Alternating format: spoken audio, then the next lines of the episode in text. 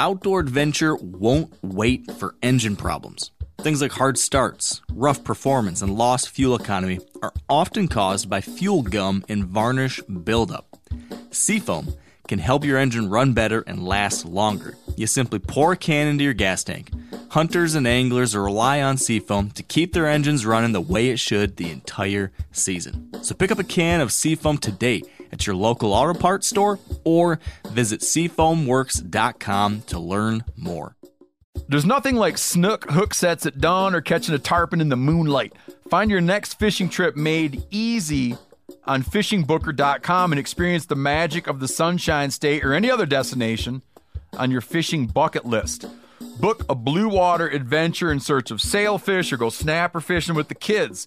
With over 6,000 captains and trips to choose from, planning your next one just got a whole lot easier. Download the Fishing Booker app on the Google Play or App Store or visit them online at fishingbooker.com to book your trip today.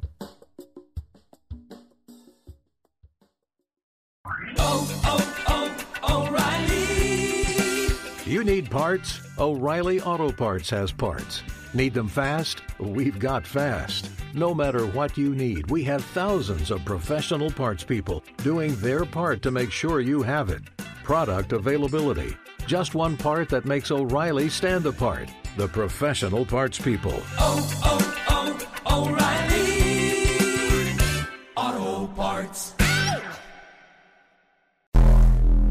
Welcome to the Wired to Hunt Foundation's podcast, your guide to the fundamentals of better deer hunting.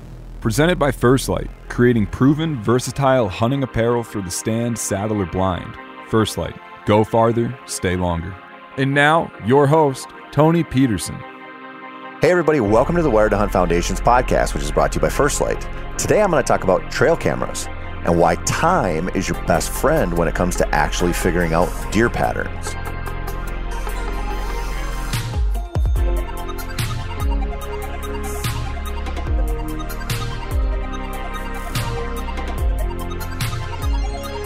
Now, I know it probably seems like a little bit too early for this, but I'm going to make a pretty strong case that it's not.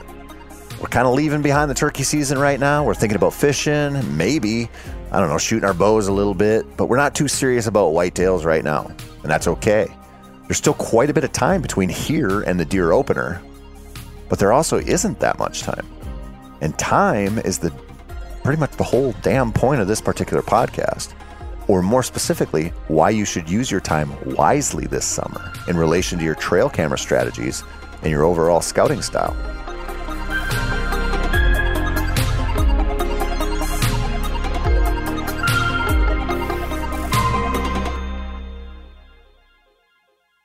Way, way back in 1964, the Rolling Stones recorded two versions of the song Time is on My Side. If you don't know that song, you're probably pretty young. If you do, you know that Mick Jagger sings quite a few times that time is on his side. Yes, it is. Now, I'd argue that it probably was nearly 50 years ago, but maybe isn't now, at least in his case, because he's getting up there in years. Most of us view this time of year in relation to whitetails like there's sort of an incontrovertible fact that the time quite literally is on our side, since we have a few months to work with before even getting serious about deer. But I disagree, and I'm going to tell you why. But first, I want to just kind of talk about how weird time really is. Like, for example, did you know that a day on Earth used to be a hell of a lot shorter than it is now? Like six hours shorter? Because the Earth used to spin faster than it does now. And eventually, the days will be even longer than they are right now. Although it's pretty likely that by the time there is any real appreciable change in the length of the day, we will have nuked ourselves right into non existence or maybe gotten hit by a big ol' asteroid that clears out the space humans take up and leaves it for some other creatures to reign supreme for a couple million years. Time is also a matter of perception. We are living in the past, ever so slightly. It's impossible for us to perceive events that happen at exactly the same time they happen. So we are actually about 80 milliseconds behind, no matter what we are doing or experiencing. This means that in the strictest sense, there really is no now. We also experience time differently as individuals. your brain, when it's fully immersed in a project, just has less horsepower to pay attention to time's passage. So time seems to move very quickly then. Yet, if you happen to do something like, I don't know, bow hunt turkeys from a blind from sunrise to sunset, you might find there are certain parts of that day where you are painfully aware of every ticking second. Or better yet, go for a long run when you don't want to. You'll realize that time can move awful slowly, even though it's technically moving the same speed as when you're driving a go kart or jumping on a trampoline or catching a ton of fish or doing anything more fun than a lot of the BS in life. Another wild thing about time that I'm far too dumb to really explain is astronomical time versus atomic time. Astronomical time is the one we are most familiar with, where one second equals one sixtieth of a minute. This is also tied to how long it takes Earth to rotate fully on its axis. But then there is atomic time, where one second equals 9,192,631,770 oscillations of a cesium 133 element. This is the most accurate way to track time if you can figure out a way to use it without cracking your eggshell brain. Time is also relative, which we can thank Einstein for figuring out. This means the faster you're moving, the slower time moves. This is why astronauts Scott and Mark Kelly, who are twin brothers that were born several minutes apart, have actually become way closer in age, if that makes any sense at all. This is because Mark spent 340 days in space on the International Space Station, so when he returned, he had gained enough on his big brother to actually be only about five milliseconds apart because the International Space Station is really cooking up there to the tune of like 17,000 miles per hour. Time is complicated, which you can experience if you work with people from multiple time zones. In the US and Canada, for example, this is just a way of life. In China, which is a giant country, they don't have time zones.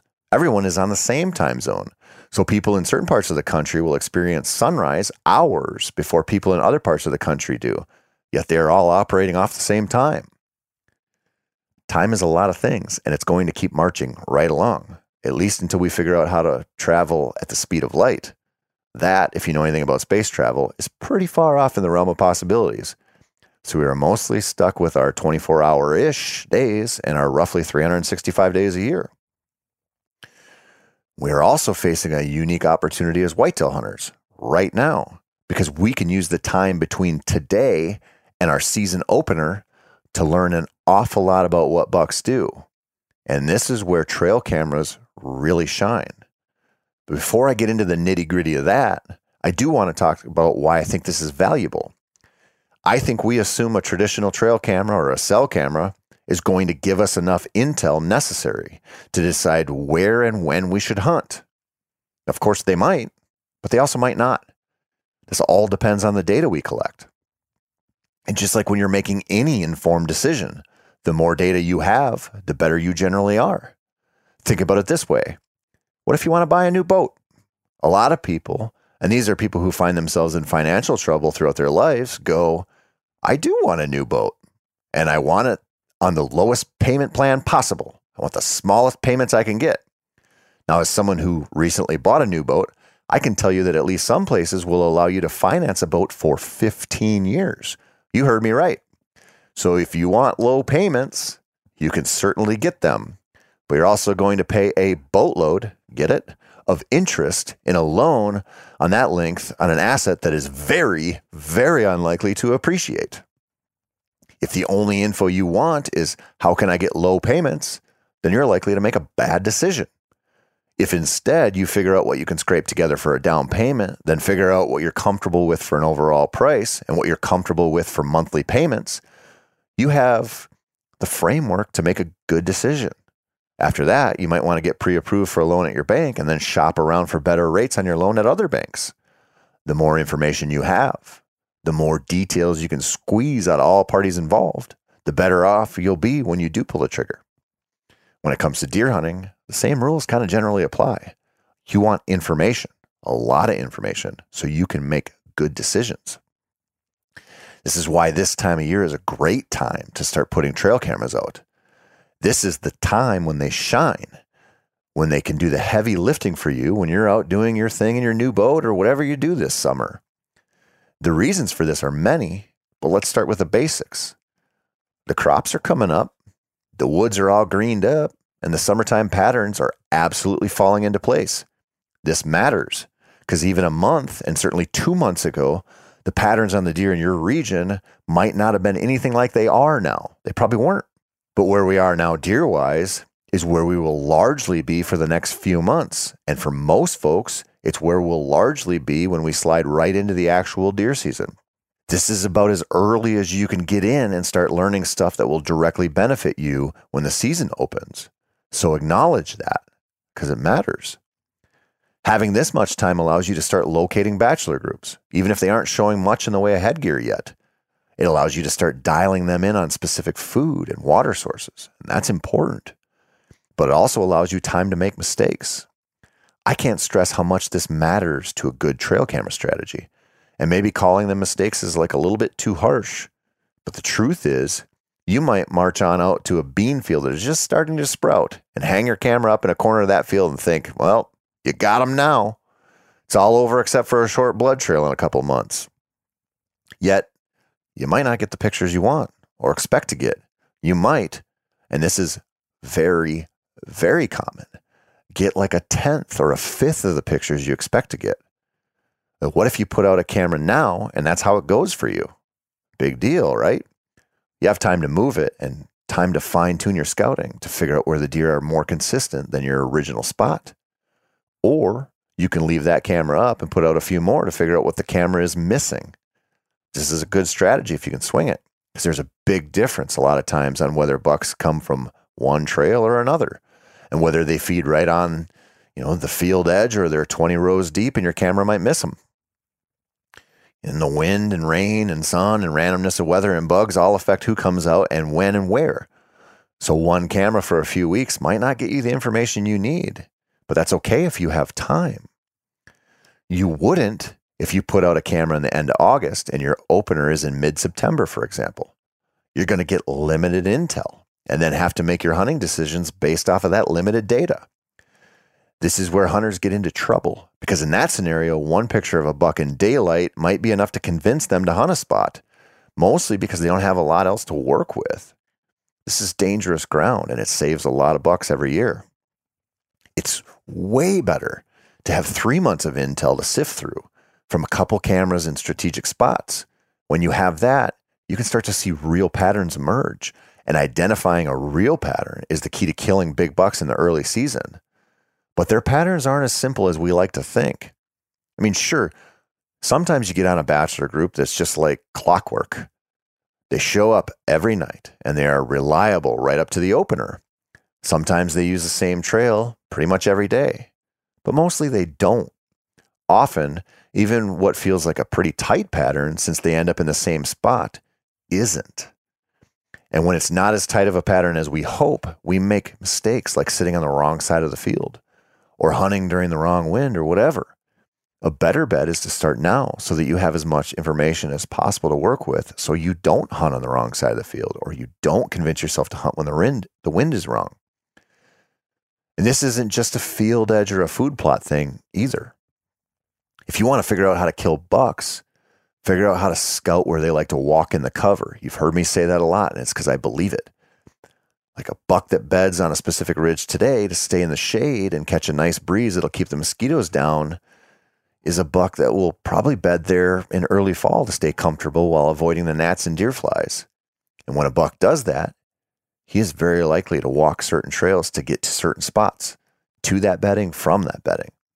And if you know what those trails are, in addition to those certain spots, and then you know how frequently he seems to do certain things, then you're really getting onto a pattern.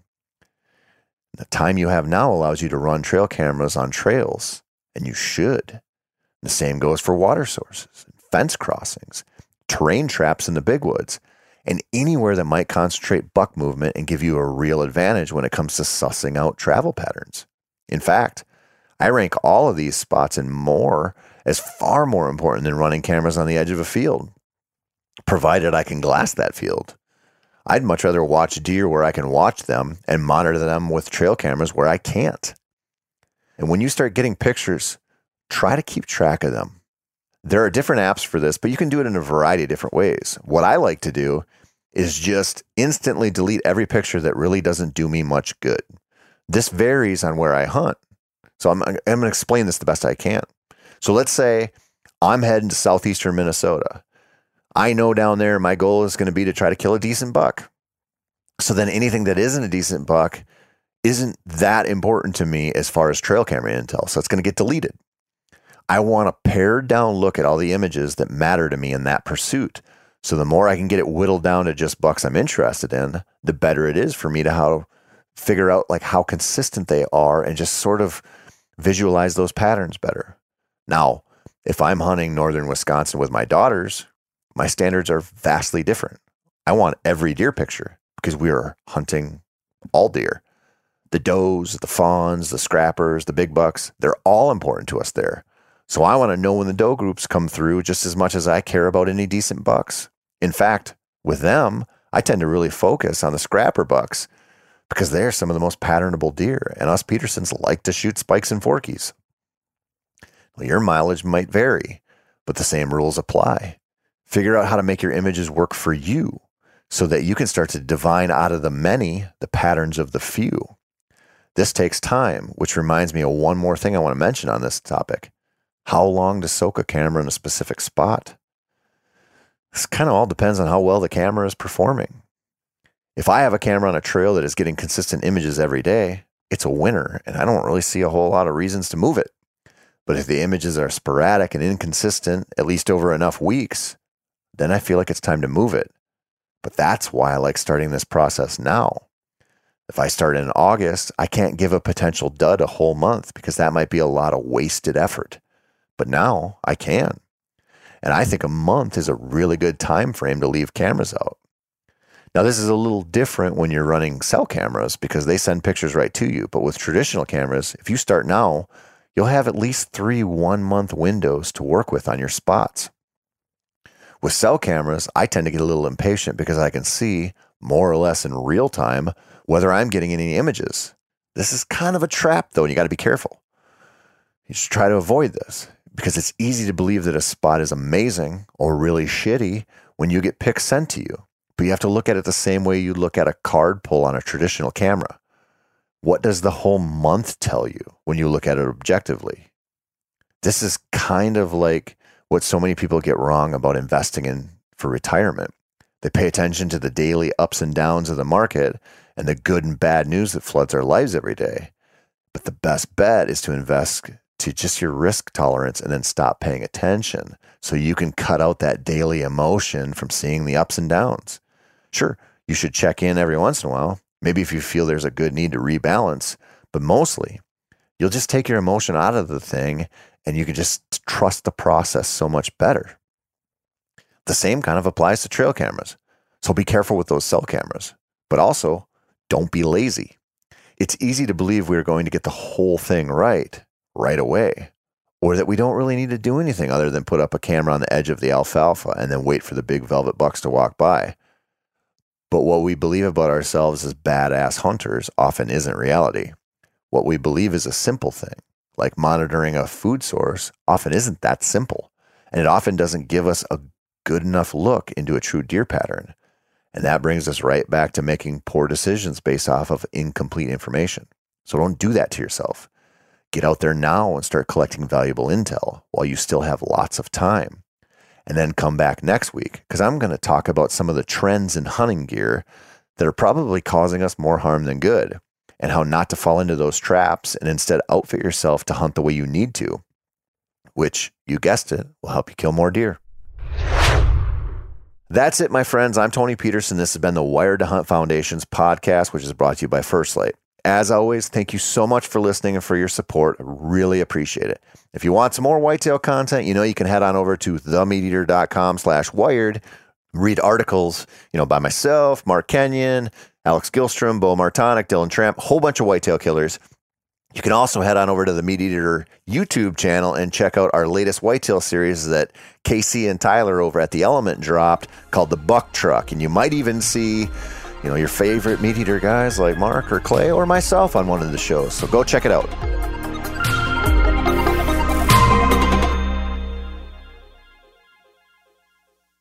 Outdoor adventure won't wait for engine problems. Things like hard starts, rough performance, and lost fuel economy are often caused by fuel gum and varnish buildup.